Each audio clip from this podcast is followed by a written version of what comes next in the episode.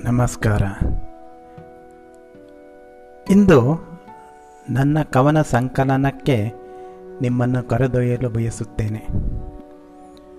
ನನ್ನ ಕವನಗಳಲ್ಲಿ ಎಷ್ಟೊಂದು ಭಾವನೆಗಳು ಅಡಗಿವೆ. ಅದು ಹಲವು ಸಾಹಿತಿಗಳ ಭಾವನೆಯೂ ಆಗಿರಬಹುದು. ಇಂಗ್ಲಿಷ್ ಸಾಹಿತ್ಯದಲ್ಲಿ ಪ್ಯಾಬ್ಲು ನೆರೋಡಾ ಒಂದು ಹೆಸರು. ಹತ್ತೊಂಬತ್ತು ಎಪ್ಪತ್ತೊಂದರ ನೋಬೆಲ್ ಸಾಹಿತ್ಯ ವಿಭಾಗದಲ್ಲಿ ಅವರಿಗೆ ಪ್ರಶಸ್ತಿ ದೊರಕಿತು. ಅವರ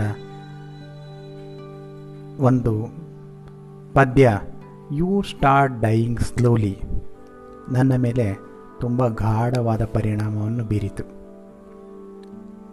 ಅದನ್ನು ನಾನು ಕನ್ನಡದಲ್ಲಿ ಅನುವಾದಿಸಿದ್ದೇನೆ.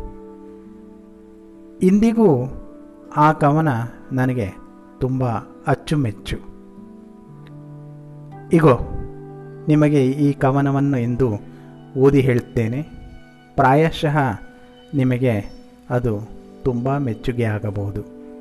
ಹಾಗೂ ಹಲವಾರು ಜನಗಳ ಜೀವನದಲ್ಲಿ ಇದು ಒಂದು ಅಳವಡಿಕೆಯೂ ಆಗಬಹುದು. ಬನ್ನಿ ಈ ಕವನವನ್ನು ಕೇಳೋಣ. ಕವನದ ಶೀರ್ಷಿಕೆ ಮರಣ ಮೃದುಂಗ.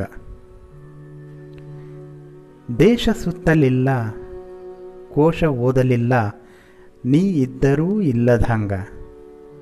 ಜೀವದನಿಯು ಕೇಳಲಿಲ್ಲ, ನಿನ್ನ ನೀ ತಿಳಿಲಿಲ್ಲ, ದಿನ ದಿನವೂ ಸಾಯುತೀ ಹಿಂಗ. ವ್ಯಸನದಲ್ಲಿ ಪರ್ಯವ್ಯಸನ ದಾರಿಯಲ್ಲಿ ಬರಿ ಮಸಣ. ಬಿಗುಮಾನ ಬಿಡು ಅಭಿಮಾನ ಭಂಗ. ಗೆಳೆಯರಿಲ್ಲದ ಬಾಳು, ಬಣ್ಣವಿಲ್ಲದೆ ಹಾಳು.